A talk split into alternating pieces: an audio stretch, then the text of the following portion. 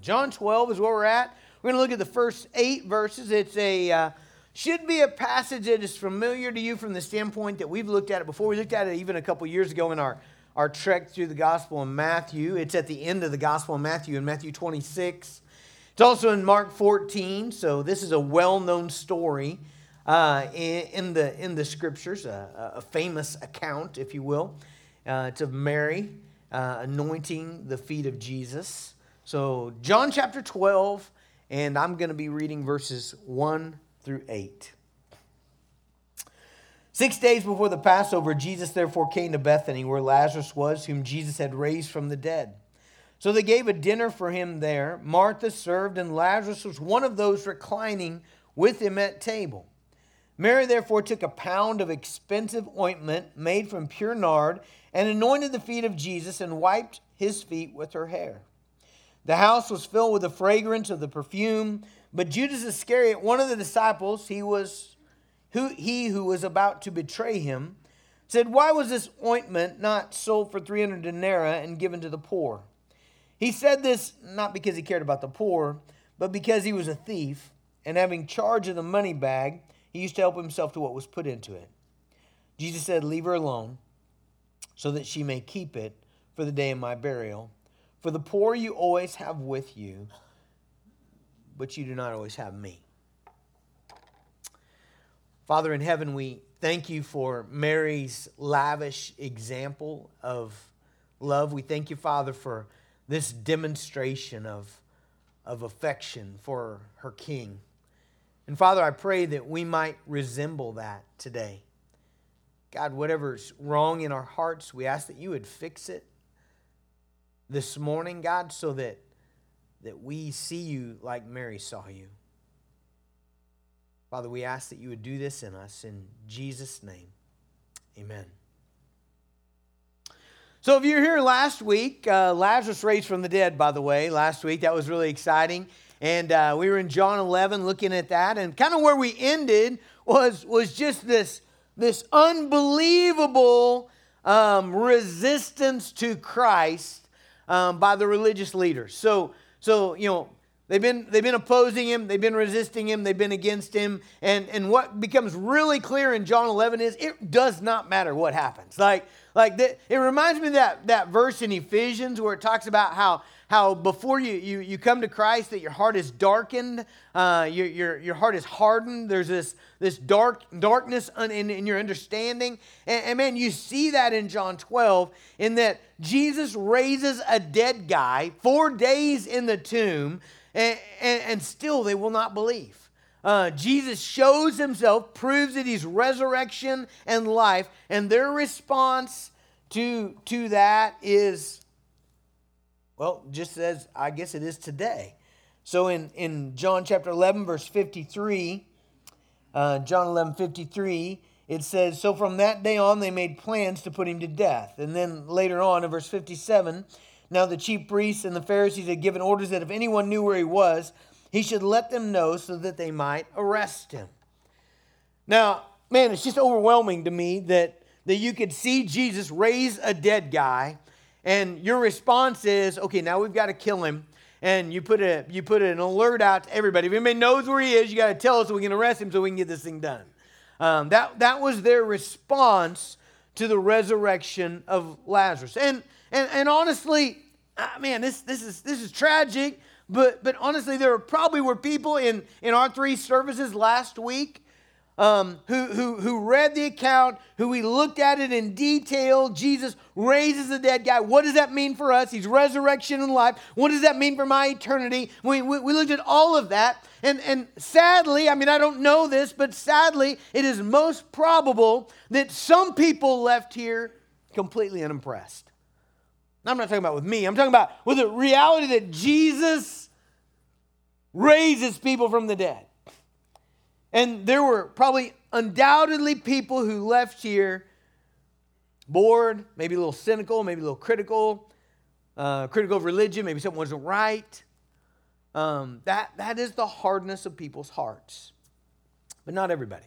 Okay? So in, in John 12, chapter 12, we open up with this beautiful setting Uh, I, I, love it how the last verse of chapter 11 says, So the chief priest made this order. If anybody knows where he is, you got to tell us so we can arrest him. And what do we find in John chapter 12? They throw a party for Jesus, right? Like they're completely unafraid. They're completely resistant to the pressure of the authorities. They, they throw this dinner party, this big celebration meal. And man, what a cool celebration meal, okay? So who do we know that's there? Well, we know Lazarus is there, okay? So how cool is that to have a guy who was dead for four days and you get to sit by him at dinner, right? And, uh, you know, hey, what was it like? You know, man, all the questions, right? And, and then who we also know was there, we know this guy named Simon the leper was there. It's at his house, okay? So, so in verse... Um, uh, let's see, 1 and 2, six days before the Passover, Jesus came from Bethany, where Lazarus was, whom Jesus raised from the dead. They gave dinner for him there. Martha served. Lazarus was there, reclining at the table with. Uh, maybe, maybe it's not in this one. It must be in Matthew. Anyway, we know it's at Simon's house. It's not at, it's not at Mary and Martha's house and Lazarus like it usually is. It's, it's this guy named Simon the leper. Now, I don't know anything about him other than this. If you were a leper, people couldn't be around you. Okay, so he must not be a leper anymore. All right? Um, I'm just just putting this together. You know, I don't have any, I guess, proof of this, but but you couldn't be around a leper. That that's very well known in the New Testament.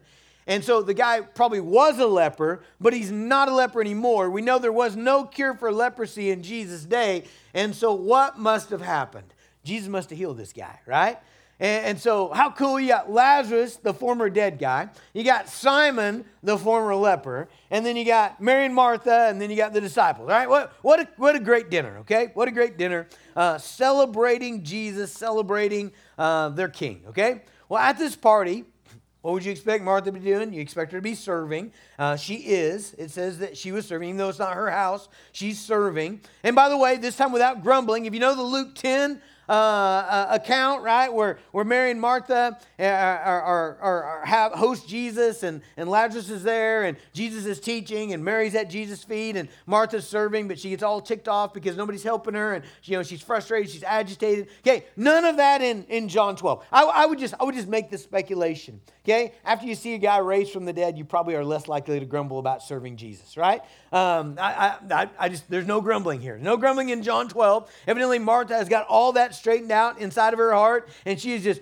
she can serve with this joyful, celebratory heart, okay? Where's Mary? Mary is where she always is in the scriptures, okay? In, in Luke 10, she's at Jesus' feet listening to his teaching. In John 11, she's at Jesus' feet in front of the tomb. You know, Lord, if only you'd been here. In John 12, where's she at? She is at Jesus' feet. Every time we see this gal in the scriptures, she's at the feet of Jesus. And one thing is really clear about Mary, okay? Again, we don't know a lot about her. We only have, I think, one phrase spoken by her in the New Testament. It's, Lord, if, if you'd been here, my, my brother would not have died in John 11. I think that's all we know. Like Mary, Mary, we don't have all these devotional accounts of Mary. We don't have a sermon from Mary. We don't have any of that. We, we don't have her talking. We just see where she's at. But one thing is so spectacularly clear about Mary she loves Jesus. Like she loves him. Some people have a hard time showing that effectively. Let me say that. I say effectively because I have couples in my in my office all the time, and one of them will say, Well, you know, I just don't feel like he loves me or she loves me. And the other one will be like, What? I love you. You know, and they'll list all these things. Well, I just didn't see that. You know, like, like they're, they're, it's not being communicated effectively, right? Like, like okay, I, I really do it. You didn't see it, right? Okay, that is not the case with Mary. Okay? Like, like seeing this account, it is clear that Mary loves Jesus, and she demonstrates that in incredibly powerful ways. And so, a couple questions I, I would love for you to work through as we look at this text, and, and maybe the two, two biggies. Number one, do you love Jesus? There's a lot of different directions we could go with this text, but I, I want you to answer that one. Like, I, I actually want you to give that thought. Do, do you love Jesus? If you claim to be a believer this morning, the Bible is really clear about this. He loves you. Okay? Like, like let, let's make sure that is established in your heart. Not just in word, but Romans 5 8 says God has demonstrated his love toward you. He's shown it. You know, He created you, He gave you life and breath and provision and every good thing to enjoy. He has sought you out even when you were His enemy. That's what Romans 5 says. He, he pursued you when you disregarded Him. When you said with your entire life, You're not important, I don't want you, He came after you. Even when you rebelled against Him, even when you made light of His word, even when you trampled His commands, even when you treated everything and everyone with more honor than you did Him, He pursued you. Okay? He came after you. And Jesus demonstrated his love by leaving the glories of heaven and taking upon himself human flesh. And he became a man, a helpless baby eh, born in, eh, eh, eh, in a barn to impoverished teenage parents, not surrounded by a crowd of adoring relatives at a hospital. No, no, no. Rather, wrapped in rags and placed in a feeding trough to grow up in a nowhere place called Nazareth his earthly father, a blue collar worker, also that he could identify with your struggles. So that when, when you say, Jesus' life is hard, he's like, I know. I know, I lived it. When, when you say, man, there's temptation and there's struggles and there's weakness and there's pain and there's suffering, Jesus knows all of that. He came after you and he lived a life that he might identify with everything that you have identified with so he could be your perfect high priest. He lived without sin. He lived without ever giving in to temptation, not even once. He lived the perfect life so that he could give it to you in righteousness. And then Jesus demonstrated his love for you in paying your penalty for sin to make you suitable for God, to, to forgive you, to pay the penalty of your, your sin debt. He gave his life that you might live. He rose from the dead, defeated death, sin, and the grave. Then he offers you eternal life. He offers you to be joined to himself, connected to his life, so that you will live forever, so that you'll have his inheritance, adopted into his family, become a fellow heir with Christ, have an inheritance that's imperishable, undefiled, and fading, is what First Peter says, kept in heaven for you. Guys, I'd say he loves you, okay? Like, like demonstratedly, he loves you. It, it, it's hard for me to believe that you can look at all that and say, I just don't know that he cares about me. He does. All right? So now back to the original question Do you love Him? All right? There's, there's, there's lots to love about Jesus, okay? So if you answered yes, and I hope you have, okay, the next question is, I think, equally as important. So, how is it that you show your love for Jesus? How do you do that? Uh, there, there's probably a whole bunch of answers to that question, okay? I'm not saying there's one answer, there's probably a whole bunch of answers, but I, I, w- I would just like for you to think that through. Like, how do you, how do you demonstrate that? How do you show your love? He, he showed his love for you in the ways we just described, right? Like, he, he has demonstrated his love in this way. He left the glories of heaven and he was born in poverty and identified with all your pain, suffering, and struggle. He, he lived a righteous life. He fought temptation. He, he, he died on the cross. He rose from the dead. He, he invites you. He calls you. He, he brings you into his family. He gives you his inheritance. He joins you to himself. Okay, he has demonstrated his love for you. Now, I, I think a lot of you are going to say, I love him. My next question, how do you love him? Okay, how, how do you demonstrate that to him? Again, there's lots of answers to this. Well, one easy answer that we're going to get to here in a couple weeks is um, in John 14, 15. Jesus says this If you love me, you'll keep my commandments. Okay? If you love me, you'll keep my commandments. So, so I mean, one of the ways is if we love him, you know, then, then we'll trust him. I mean, that's part of it, right? Like if we see, like he's all of this and he's proved his love for me, then I trust him. Like I, I believe him. I trust his word. I trust his plan for me. And, and so because I trust him, that next step is really important. I'm going to obey him. Like I'm going to follow him. I want to because I love and trust him, okay? So obviously that, that's, a, that's a pretty easy answer. And that was absolutely true in Mary's life. But with Mary, it's even more crisp, it's even more clear, it's even more affectionate in the following two ways. Number one, Mary showed her love by a willing sacrifice of great worth.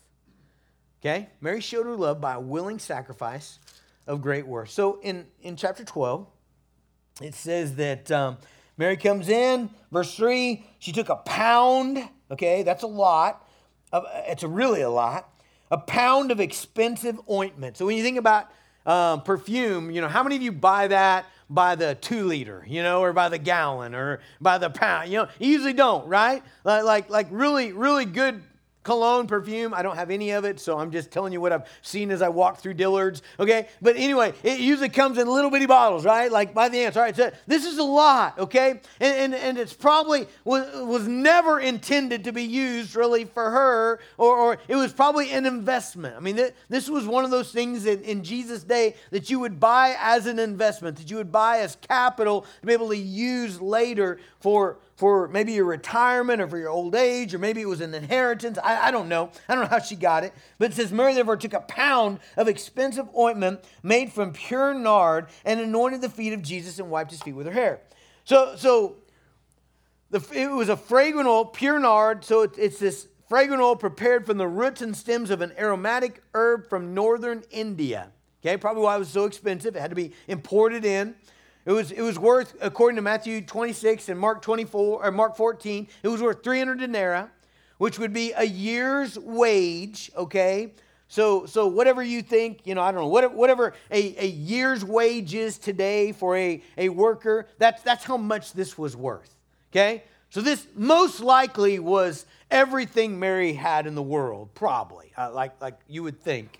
Um, I don't know what her net worth was, but we know we're not, we don't read of her having a husband. She lives with her sister and brother. Uh, it'd be unusual for her to have a career. It was probably an inheritance. It was probably um, something maybe passed down to her. Um, but here's the deal Mary is pouring out a lot of money on Jesus' head and feet. Okay? And she pours it out on Jesus, and it's gone. Right? Like, what, what does she get for her life savings? What does she get for her, her, her return on her investment? Well, let, let me give you the, the disciples' opinion.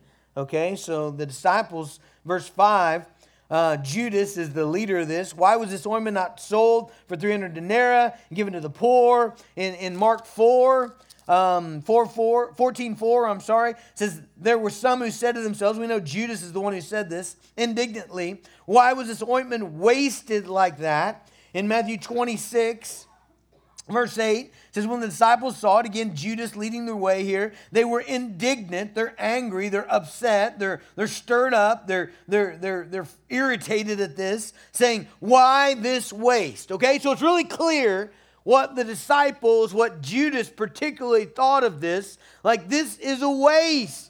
This was spent unwise. It, it, wasn't their money, by the way. Isn't it, isn't it interesting how people always want to criticize other people's gifts? Okay, but it wasn't theirs. It didn't belong to them. But they're irritated and frustrated because in their minds, this was a waste. It was spent unwisely. The, the, in their opinion, Mary did with a valuable thing what was not a valuable investment. And, and they offer suggestions even. You know, here's what you should have done, Mary. You should have, if you're going to give it away, you should have sold it and you should have given it to the poor, right? If Mary was going to pour all that money out, she should at least turn it into bread and fish and little Debbie's and rice and whatever to, to, to feed poor people. In their mind, that would have been a greater value. But Mary disagrees, Jesus disagrees, and the Bible disagrees, okay? Now, obviously, there's a limited benefit to Jesus smelling good for a few days. Uh, this did, did, you notice uh, chapter 12, verse 1? This is the beginning of Passover week. He's going to be dead in a week. Like he's headed to the cross. He, this is the final week of Jesus' earthly life. He's going to be tortured he's going to be flogged. He's going to be crucified this week. Okay, but here's the thing all right, so I, I know, I agree with the disciples. There surely was a limited value to smelling really good for a couple days. Okay, but here, here's, here's the deal Mary is treating Jesus like the king that he is. Okay? That's the beauty of this right here, okay? Mary is treating Jesus like the king that he is. At the core level, you know what's wrong with the world? People don't treat Jesus like he's king. Like that, that's what's wrong with the whole world. That's what's broken about this whole thing.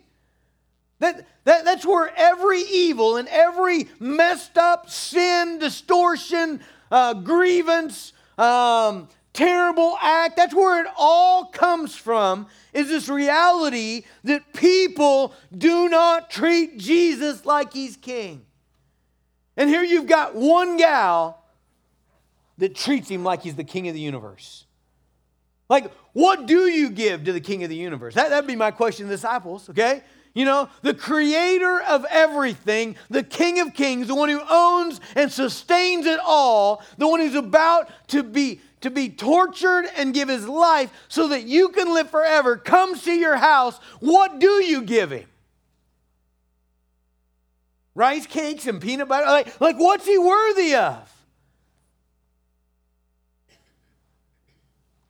And so here you have Mary, this one little spot of time, this moment where Jesus is seen and loved and treasured for the king that he is. And, and he's exalted. And, and here's what the Bible is bearing testimony to exalting Jesus, honoring Jesus, bringing glory to Jesus is a greater value than people having peanut butter crackers and rice. It just is. Now, now, obviously, the Bible is for feeding the poor, okay? Like Genesis to Revelation, okay? The early church. I mean, everything about it. Jesus himself. Who's the guy that fed 5,000, all right? I mean, obviously, yes, okay? Not, not, nobody's arguing with that, okay? But, but what, what is very clear here is that honoring Jesus is a greater value.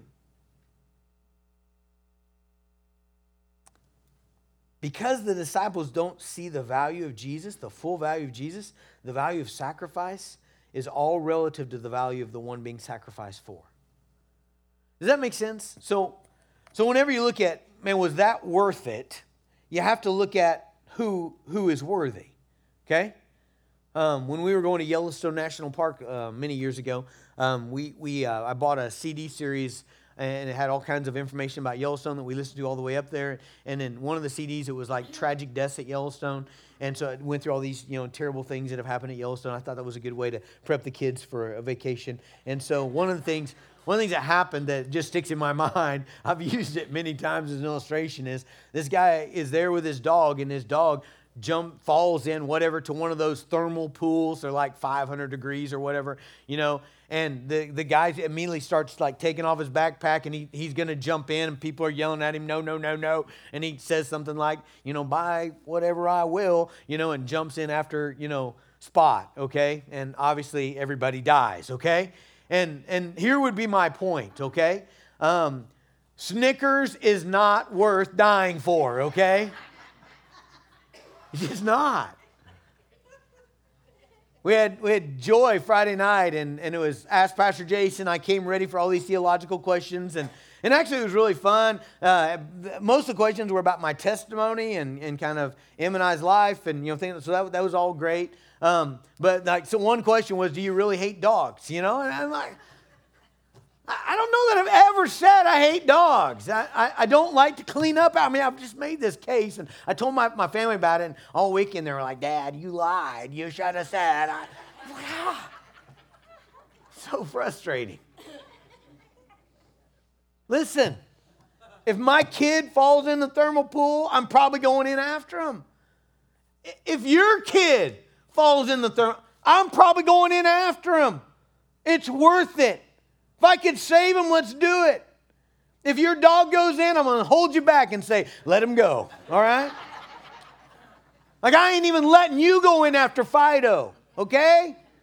There's not enough value there. I know you love him. Please don't get all discouraged about that. I'm just telling you the truth, okay? In other words, you have to you have to see the value of the one you're sacrificing for. Jesus has unlimited value. That's the point. Like, what would you give for Jesus? Well, what would you give for the King of Kings? There's actually a parable about that. Matthew 13, remember? One of my favorites. 44 and 45 man was going across the field. He stumbles upon a treasure. He uncovers the treasure. It's worth more than he can imagine. He covers it back up. Why? Because he's got to go buy the field. He doesn't own the field. And so he, he goes and covers the treasure back up. He runs straight back home and puts a for sale sign on everything. In other words, he is willing to give up everything in his life Joyfully, it says. Matthew 13, 44 says, joyfully. He will give it all up. Why? Because the treasure is so valuable. He's not losing, he's gaining. That's Jesus. Mary sees that. Mary knows that. In a week, Jesus is going to give himself to be falsely accused, mocked, spit upon. Spit upon, can you believe that? The Son of God allowed men to spit in his face. He didn't destroy him with the word of his mouth. He didn't call 10,000 angels to bring him down off the cross and slay every human being on the planet. No, he didn't do that. Jesus gave his life on the cross to pay the penalty for sin. It's the most valuable thing that has ever happened. And Jesus' death provides a way for me not to go to hell forever. A billion years under the wrath of God. Jesus' death makes it possible that that won't be me. His death provides a way for my past to be forgotten, for my transgressions to be covered, for my sin to be atoned for, for me to be right with God, for me to be filled with His Spirit and transformed and become a new creature in Christ. Jesus' death, burial, and resurrection provides a way for me to live forever. Jesus just raised Lazarus to prove that all of that is true. The biggest benefit to you and me and our children and the nations ever is Jesus. And, folks, I believe if Mary could speak here, she doesn't, but I believe if she could answer back here, you know what I think she would say? I think she would say, My sacrifice is too small. It's too small. I wish I had more to give. I, I think that's the reality of it. My gift is too small. Jesus is worth more. I'll tell you this whatever you've given, He's worth it. You haven't given too much. I have no idea how much money you've invested in the gospel or the church or the mission of God to the world or the poor for his sake. I have no idea about that. I have no idea how much time. I have no idea how much praise. I have no idea how much worship. I have no idea how much how many thanksgivings you have offered to God. But I, I know this. You can't get to the point where Jesus is not worth that. You're well below his worth, okay? We, we all are, that's what I'm saying. Like, like it, it can't be too much. What, what are you giving to show, to demonstrate that Jesus is worth it? Okay? Now, careful. Not, not to buy salvation. You can't do that. You can't do that at all. It, I mean, there, there's, there's no amount of buying Jesus' love or grace or worth. Or, I mean, you can't do that.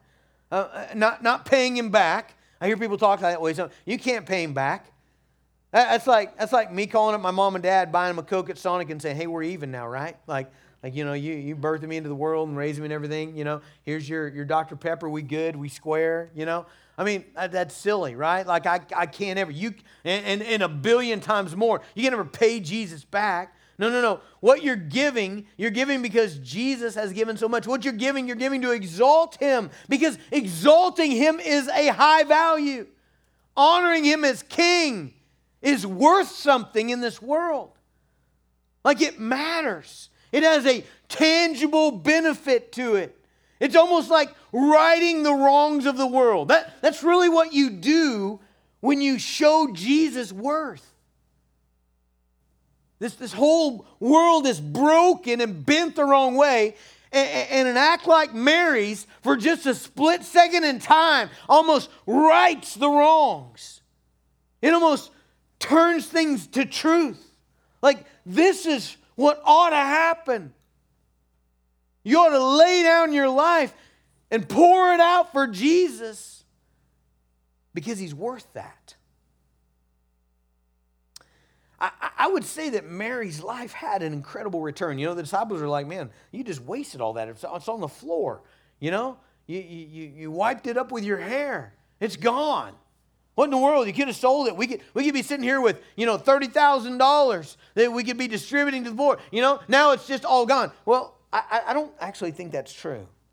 So when you look at Matthew 26, 13, here's what Jesus says about Mary's sacrifice. He says, Truly I say to you, Wherever this gospel is proclaimed in the whole world, what she has done will also be told in memory of her. And then in Mark chapter 14, Uh, once again, same, same sort of thing. Verse 9 And truly I say to you, wherever the gospel is proclaimed in the whole world, what she has done will be told in memory of her. What, what is Jesus saying there? Jesus is saying Mary's sacrifice has a continual return.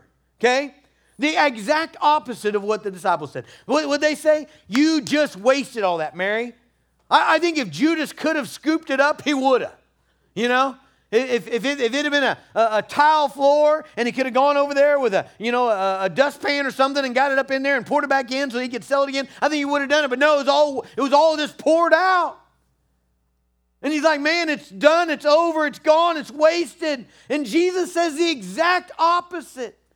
He said, what Mary just did will have a tangible return for thousands of years. And it has because we're talking about it today. Like we're fulfilling Jesus' words this morning in talking about what Mary's done. Mary's gift becomes a part of the gospel. It becomes a part of the gospel story. Mary's gift becomes a part of Jesus being exalted. Mary's gift has been used to bring people to Jesus, to strengthen the faith of the saints, to spur on God's people to love and, and good deeds, to stir up true worship of Christ among the nations. People on every continent of the globe are being blessed because Mary's gift was poured out for the sake of Jesus. Now, that's a lot bigger return than turning it into cash and buying crackers for the people. How fast do you eat up $30,000 worth of crackers? I don't know. Depends on how many poor people you have, I guess. But eventually they're eat up and they're gone. And have you ever noticed this? People keep getting hungry. Like, like it, it, it had been gone. Great, it's great to feed the poor, but they get hungry again. But, but Jesus is turning our attention to this greater investment. This, this investment of the exaltation of Jesus that actually has a return forever. It's really interesting, isn't it? To think about that your heart's praise, your exaltation, your truth speaking, you, you giving glory to Jesus at the truck stop could have this eternal return on the investment. Mary didn't waste a drop of that perfume. Every aromatic ounce impacted the world, impacted her eternity, impacted the eternity of myriad of souls. Mary spent it well. And, and listen, like, uh, should we even be surprised at this? I mean, isn't this kind of the principle of the New Testament? Let, let me show you a passage. We, we may jump into this passage next week, I don't know. But, but it's later on in here in John 12. But let me turn your attention to verse 24 and 25. Jesus is given a, a kind of a spiritual truth here. He says in verse 24, Truly, truly, I say to you, unless a grain of wheat falls into the earth and dies, it remains alone, but if it dies, it bears much fruit. Okay, now, and now he's talking about several levels of things here. He's talking about himself, okay? What's he going to do? He's going to die, and he's going to be buried. And man, that's, he's going to raise again a man. The world's going to be changed, right? So Jesus' death brings about, Jesus giving up his life brings about the transformation of the world through the gospel, okay? But it also has application for us. Notice the next verse, verse 25. Whoever, that invites us into into that, okay? Whoever loves his life loses it. Whoever hates his life in this world will keep it for eternal life. If anyone would serve me, he must follow me where I am. There will my servant be also. If anyone serves me, the Father will, will also honor him. So Jesus is talking about, you know, inviting you into that. Give up your life and you'll find it. I mean, that thing that he says all the time. Whoever loses his life will find it. Whoever gives up his life, you know, what, what's he saying? He's saying, if you try to protect your life, that's what Judas is doing, right? Who's Judas thinking about in this passage? Judas is thinking about one guy. He's thinking about Judas. Okay? He's thinking about, what about me? What about my savings? What about my pay? What about what am I going to get for my return? He's thinking about him. Okay? Jesus is inviting you to a different kind of life. He's inviting you to pour out your life for the sake of others in his name. And he said, You'll find life. Give your life away for Jesus, and God brings about much fruit. So I ask you again what are you spending your life on? What are you pouring out for Jesus? Please, these are great small group questions, by the way. Like, how are you pouring out your time? For Jesus? How are you pouring out your mornings? How are you pouring out your Wednesdays? How are you pouring out your conversations? How are you pouring out your what are you using your kitchen for that has some kind of eternal return? How are you how are you leveraging your relational capital? What kind of connections are you making? That, that you, you could pour your energy, your life, your money, your time. How can you pour you out for the sake of the gospel? Romans 12, 1 and 2 commands us, says, Now concerning, whoops, that's not right. Oh, that's First Corinthians. Man, I had, I thought, man, that was disorienting there. I thought, I don't know my Bible. Oh. Romans 12, 1 and 2. I appeal to you, therefore, brothers, by the mercies of God, to present your bodies as a living sacrifice, holy and acceptable to God, which is your spiritual worship.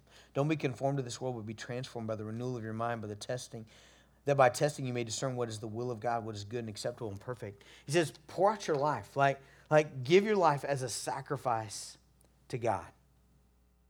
Paul did this, by the way. Philippians 2:17. Listen how he talks about his life. He says, Even if I am to be poured out as a drink offering upon the sacrificial offering of your faith, I'm glad and rejoice with you all. I think Paul is real intentional there in using drink offering. You know, because a drink offering, you pour it out and it's just gone. Like you're just pouring it out for Jesus' sake. There doesn't seem to be any tangible thing. Do you remember the, the story in the Old Testament where David, um, David makes this statement? They're out living in caves under the gun, things are terrible. And David makes this statement. They're all sitting around the fire to his guys. He's like, Man, what I wouldn't give for a drink from the well of Bethlehem. You know, and everybody goes to bed. And couple of those guys, those mighty men, they get up in the middle of the night and they're like, we're going to get him a drink. You know, they break through the enemy lines, you know, fight their way all the way into the, the well of Bethlehem, get some water, fight their way all the way out, and they bring it to David, you know? I mean, this is incredible. I mean, it's a great image of how we should treat our king, you know? But then you remember what David does with it? It's, it's almost disappointing, you know? What does he do? He just pours it out, you know, to God to God. I mean, that's very, very clear. He, it says he poured it out into the Lord. And you're all like, ah, those guys just risked their life, you know. But, but that's the imagery. And that, that was the beauty of the drink offering. You know, they would, they would bring wine or whatever and to the, the priest, and they would just pour it out on the altar. It just, it just poured out. Again, like what, what, are, what are onlookers going to say? You wasted that. David, you wasted that. What was David's perspective? No, I poured it out to the Lord. I said, Lord, you're the one that's worthy of this. You're the one that's worthy of these men's sacrifice. I'm giving it to you. And that, that's what he wants from your life. Pour it out. Okay, real quickly. We'll just spend a, a few moments on the second one. Second of all, notice that Mary loves Jesus by taking the posture of a humble servant. Um, verse 3 she anoints the feet of Jesus. Um, we're going to talk a bunch more about that when we get to chapter 13 in John. All right? Um, but, but here's the deal that was the role of a servant. In, in Jesus' day, it was everybody wore sandals. The, the streets were muck and dirt and dust and mud and manure and yuck, right? And, and, so one of, the, one of the ways that a household of means served their guests was the lowest guy in the total bowl, the bond servant. He would wash the feet, okay? It was only the job of the lowest servant, obviously, you know, for obvious reasons, okay? And Mary takes his perfume. Matthew and, and Mark tell us she starts at his head and then, then she, she anoint, goes to his feet and, and she anoints his feet, okay? Think of feet as the stinkiest, smelliest part of you, okay? And then what does she do? This has great imagery. Um, well, a woman's hair is significant, okay? 1 Corinthians 11 15 talks about a woman's hair being her glory. Um, maybe that doesn't make sense to you, but maybe this will make sense to you. Women care about their hair, okay? Um, they care about their hair, uh, depending, like varying degrees, okay? But but in, in general at a much greater degree, probably than everybody else. Um, how many of you guys were held up today because your wife was working on her hair uh, to get to church? Don't raise your hand. That's a foolish thing to do. But I'm just I'm asking a rhetorical question. Okay. Um, how much money uh, does the average American woman spend on hair? You know, cut, color extensions. Uh, it, it's a lot. Um, I, I, actually Googled that, and, and one, one estimate said $55,000 in, in a lifetime is uh, what a woman, I think was like something like anywhere from uh, California was the highest, 150 a month was the average. Uh, down to I think our states were like 80 or something like that. And I'm just thinking my girls don't spend that because you know if they do, I don't know where they're getting that money. All right, uh, but anyway, women care about their hair, right? And, and 1 Corinthians 11:15 talks about hair, woman's hair being her glory. So do you see the picture of this? Mary, and by the way, it was it was it was really scandalous for a woman to even put her hair down in public. Mary, Mary puts her hair down and she takes her glory and she dries off Jesus' feet. There's great imagery there in this posture of humility. Jesus, I'm going to take my, my best thing, my, my, my glory, and I, I'm going to I'm going to dry, I'm going to use it as a rag to dry your feet. That's who I am compared to you. Isn't that beautiful? She's saying so loudly, You are worthy. You're worthy. Man, I, I, what gets in the way so often for us is our pride. What gets in the way is us being like what I deserve and what I ought to get and what I haven't got and how people don't treat me. Man, when, when you're in the presence of Jesus, Mary feels none of that. And she takes her hair and dries his feet. Paul was saying the same thing when he said, I'm the chief of sinners. The centurion was saying the same thing when he said, I'm not worthy to have you come to my house. Just say the word, my servant will be healed. Peter was saying the same thing when they caught the great catch of fish. And he says, Depart from me, from a sinful man. When you see Jesus for who he is, you're not thinking about what you deserve or how bad you have it, or how you just lost your life savings, poured out. No, you're not thinking about any of that. Your eyes are on the one who is worthy, the one who can save you. Quickly, and, and we're not going to do very much here because there's a bunch coming up. What about Judas? Okay? So, Judas is, is in almost every way the opposite of Mary right? So, verse 4 But Jesus Iscariot, one of the disciples, he who was about to betray him, said, Why was this ointment not sold for 300 denarii and given to the poor? Again, Matthew 26 and Mark 14 say, he says very specifically, Why this waste? This is a waste. So, here's the thing about Judas Judas is thinking about himself, he's thinking about what that money could do for him. And it's really clear what Jesus is worth to Judas, isn't it? Like we all know that. What's Jesus worth to Judas? 30 pieces of silver. That's exactly what he's worth. And, and I think there's a great metaphor in, in all of that. Okay? So when you see the value of Jesus and you pour your life out for him and you, you humble yourself and exalt him and you live, and, and what you do matters forever. Okay? When you turn away from Jesus and you're like, man, I've been following him for three years, now he's going to the cross. What am I going to get? I'm not going to get nothing. What about me? And, and you, you go over and scramble and try to accumulate what you can get. Where does that end? Just to be really scripturally specific, it ends at the end of a rope, dangling over a ravine on your way to an eternal hell. Judas and Mary are, are really contrast pictures of, of how you're going to live your life. Are you going to live for you? What you can grab and get? Or are you going to pour it out and trust Jesus to take care of you? Man, vivid imagery today. Let's pray.